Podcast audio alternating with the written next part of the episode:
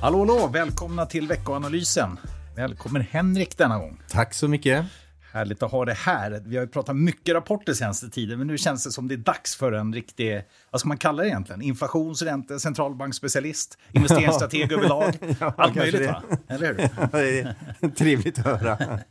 Ja, du är expert på mycket, så kan man säga. Ja. Framförallt är du expert på dagens veckoanalys, tänker jag. Ja, precis.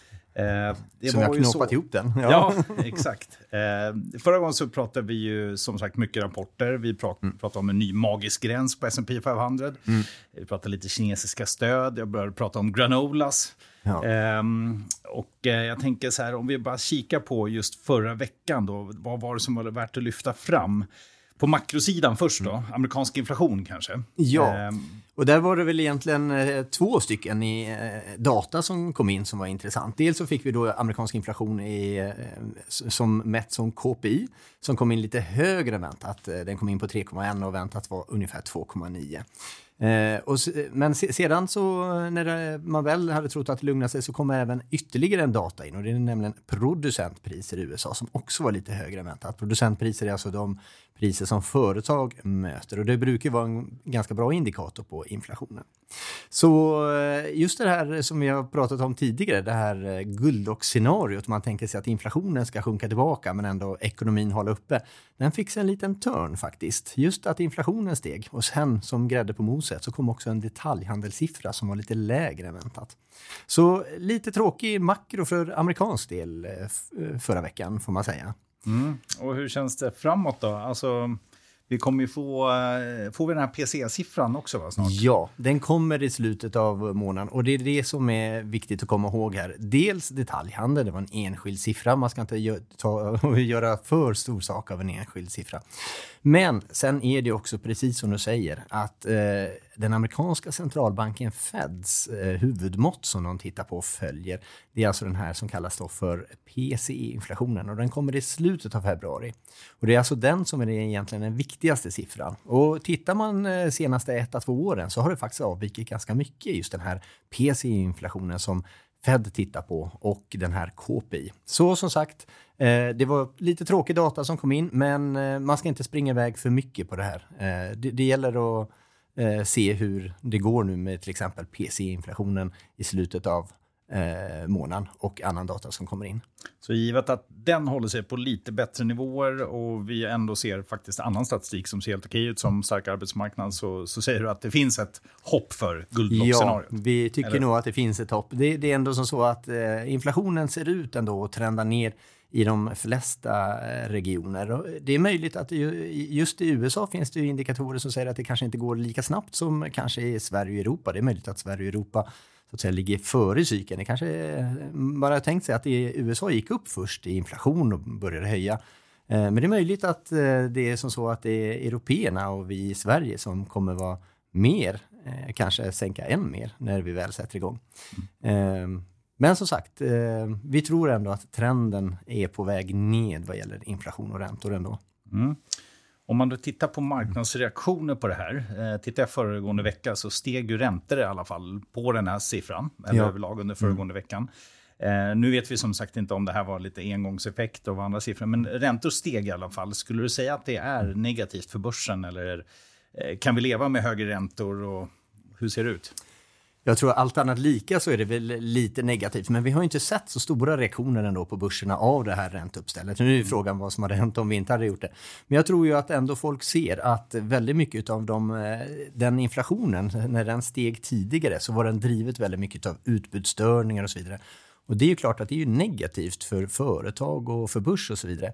Den inflationen som man ser lite nu, till exempel i USA, det är ju lite för att eh, amerikansk ekonomi går så bra och låg arbetsmarknad. Det är klart att i någon mening så är det kanske lite trevligare inflationen, just de här utbudsstörningarna som var.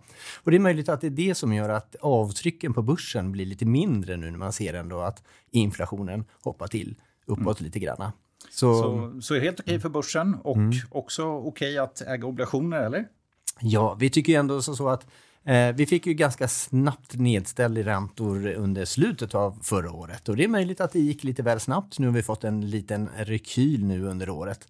Men generellt sett måste man ju säga att Eh, om man backar, tar ett par års historik så ser man att räntor ligger fortfarande på ganska höga nivåer. Mm. Vi jobbar ju som eh, vi vet då med svenska stats och bostadsobligationer och väldigt mycket utlandet vad gäller företagsobligationer. Och där ligger ju nivåerna eh, ganska högt fortfarande. Och för, som vi har tittat på tidigare, historiskt sett när vi har legat på de här räntenivåerna. Så 12 månader senare så brukar det vara som så att, eller kommande år, att eh, en obligationsportfölj med företagsobligationer brukar avkasta ungefär lika bra som en aktieportfölj faktiskt, när vi tidigare har legat på de här räntenivåerna.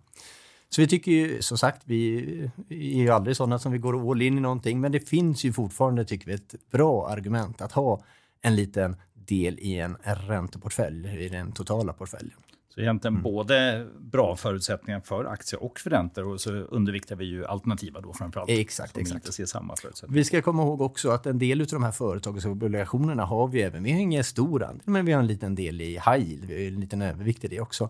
Och den har ju generellt sett varit väldigt positiv för oss att ha, inte minst under hösten. Mm. Och så länge som eh, nu när räntorna har kommit upp lite, har det, det är lite tråkigt men vi, nivåerna är ändå intressanta och det är också som så att den följer väl eh, lite mer börsen också. Exakt. Så länge vi har ett positivt sentiment så, högre så brukar det ge... high yield mot, mot börs än till exempel statbostadspapper? Ja, man skulle nog kunna se high yield som en, ungefär en väldigt defensiv aktieportfölj. Det finns finns mm. en, ganska, en viss korrelation däremellan faktiskt. En defensiv aktieportfölj och en high yield. Spännande. Jag tänker innan vi går in på mer makrosiffror och eh, ja, så tänker jag att vi, vi kan väl nämna ändå några av de här rapporterna som var föregående vecka. Mm. Som sagt, det börjar ju tunnas ut lite grann. Eh, på svenska sidan så kom det en del mindre bolag, eller ja, några är väl någorlunda stora. Vi hade ju gemensamt i dem egentligen att en väldigt svag kursreaktion. Inte alltid helt dåliga rapporter, men ganska svag kursreaktion. Några med rejäla fall, som till exempel Storskogen där det var liksom en både dålig rapport egentligen och ett rejält ras. Men sen andra som eh, föll som kanske ja, finns vissa ljuspunkter, säg Sinch, eh, som ändå gick tillbaka till positiv organisk tillväxt. Embracer, okej okay, siffror, men når inte skuldsättningsmålen, vilket man fokuserar på. Sen hade vi Nibe då, som eh, vi gillar egentligen, men som kom med en del svaga utsikter. Inte alltid helt självklart i eh, på vilken sikt de är. Eh, kom ett besparingsprogram som det fanns lite rykten om innan, eh, där aktien gick ner, men egentligen siffrorna var i linje med förväntningarna. Så att, blandade rapporter, men svag kursreaktion. Och så har det väl egentligen inte nödvändigtvis sett ut eh, tidigare rapporter, framförallt om man tittar globalt där kursreaktionerna har varit ganska okej. Okay. Eh, sen hade vi ju då, vi nämnde det tidigt, eh, tidigare veckanalys, eh, vi hade rapport från Cola, Coca-Cola bland annat, Kraft Heinz. Är det mm. något du har kikat på? Ja, man kan väl säga så här att Coca-Cola levererade ungefär eh, de, i, i linje med det, det som var förväntat. Lite mer värre var det för Kraft Heinz faktiskt.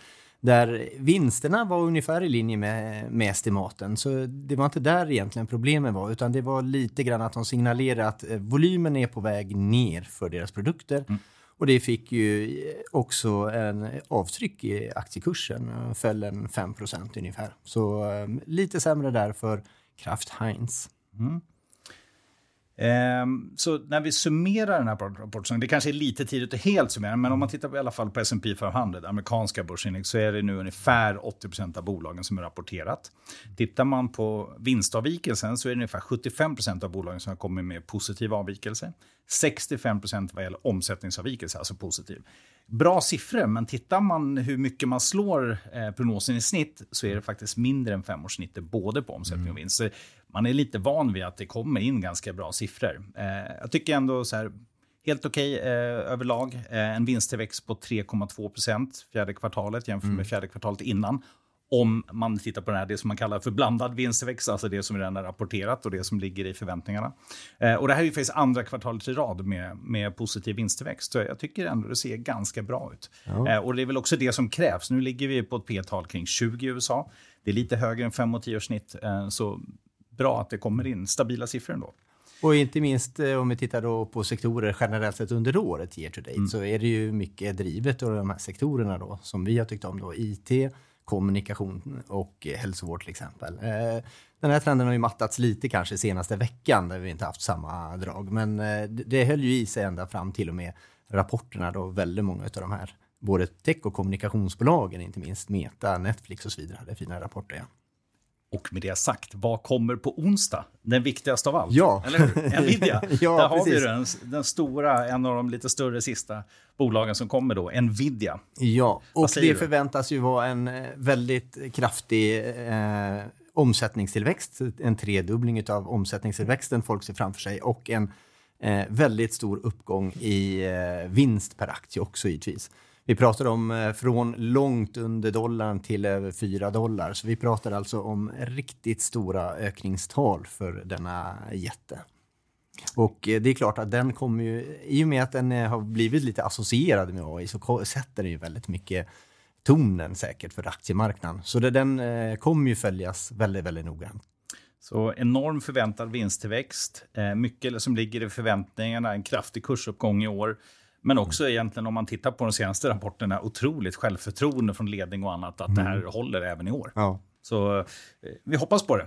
Eh, kommer på onsdag. Ja, kommer bli riktigt spännande. Yes. Eh, annars så den här veckan, om man tittar på just rapporter, eh, så tunnas det ju ut. Eh, I Sverige har vi bland annat Nobia, vi har Sagax Lundbergs, eh, några få. Globalt så är, börjar det också tunnas ut. Så ja, det finns no några bolag, men, men klart tunnare.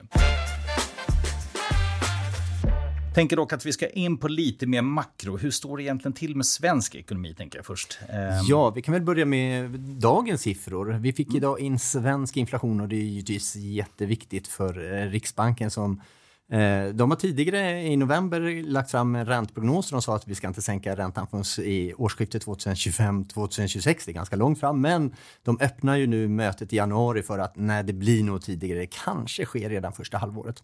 Och det är klart att en utav, eller den absolut viktigaste datapunkterna, det är ju svensk inflation.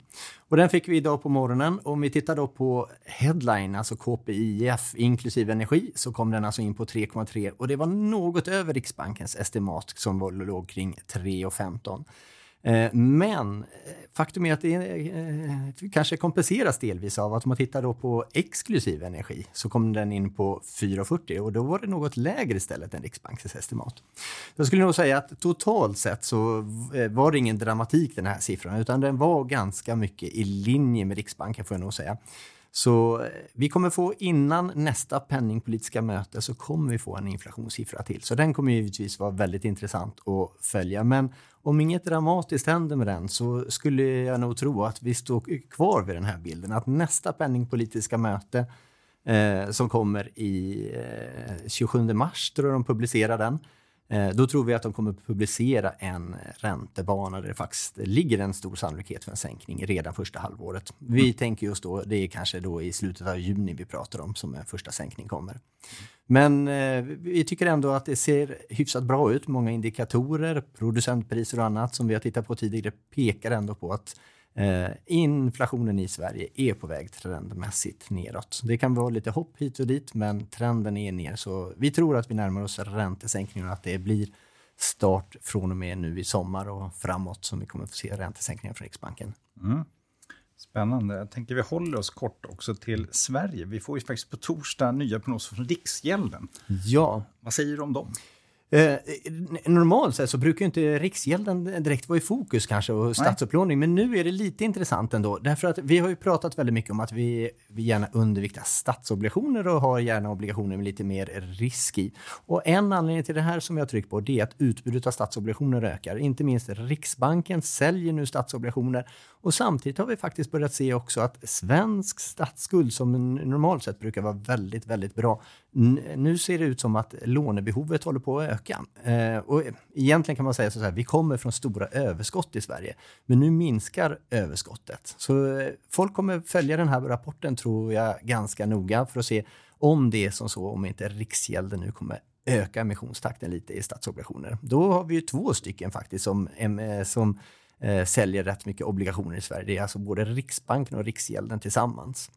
Eh, och vi pratar om att det, det är ändå en, eh, uppåt 9 miljarder vi pratar om som både Riksbanken och Riksgälden nu säljer för tillsammans per månad. Och det gör ju så att säga att vi kvarstår så att säga vid den här undervikten statsobligationer för det här är lätt hänt att det fortsätter att trycka ner priset på statsobligationer när de säljer. Så risk för lite avkastning helt enkelt inom Ja. det segmentet på räntemarknaden. Exakt, precis. Så vi håller oss gärna till liksom, företagsobligationsmarknaden. Ja.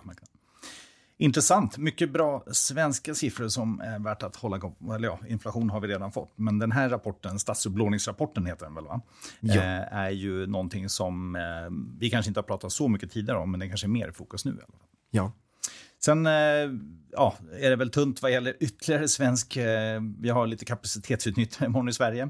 Eh, imorgon tisdag då vi spelar in det här måndagen. Eh, men annars skulle jag säga i fokus under veckan dels Feds protokoll från policymötet Mm. eh, och dels en del preliminära eh, siffror på inköpschefsindex. ja. Eller hur? Och vi får även tyska IFO sen på fredag också. Tysk IFO och tysk BNP på siffra också. Precis. Och eh, om man då tittar på IFO, väntat 85,5, senast 85,2. Det är inga höga tal, 100 är ju neutralläge där. Ja. Eh, då ska man jämföra det med inköpschefsindex som ju kommer dagen innan på torsdagen, även för Tyskland. Bland annat. Där förväntas det 46,1 för tillverkningssektorn, 48,0 för tjänstesektorn. Där är neutralläget 50, så det är liksom lite mellan, kontraktion och expansion. Och i IFO så är det ju 100 som är neutralläge. Så deppigt i Tyskland fortsatt. Ja. Nej, men Europa ligger efter USA helt klart. Som eh, USA har ju haft eh, under en eh, lång tid här nu betydligt bättre både sentimentsindikatorer men också realekonomiska utfall. Eh, så är det. Men eh, som sagt, vi tror väl ändå att det finns viss bottenkänning här för eh, Europa, men kanske än mer för svensk del. Perfekt. Ehm, jag tror vi lämnar makrostatistiken där. Och I övrigt så var en tid också faktiskt ute. Som vi sa Oj. innan, det, tiden går alltid fort. är det någonting du känner att vi har missat? Nej, jag tror vi fick nog med det mesta, va? Ja, ja men vad bra. Eh, då skulle jag säga den här veckan fokuserar mycket på den statistik självklart som vi sett. Nvidias rapport, Ja. mycket viktigt. Och ehm, självklart ränteutveckling och eh, sånt som påverkar ränteutvecklingen. Bra summerat. Ja, mycket bra. bra. Tack så mycket Mattias. Ja, tack själv. Ha det bra allihopa och så hörs vi nästa. Hej då. Hej då.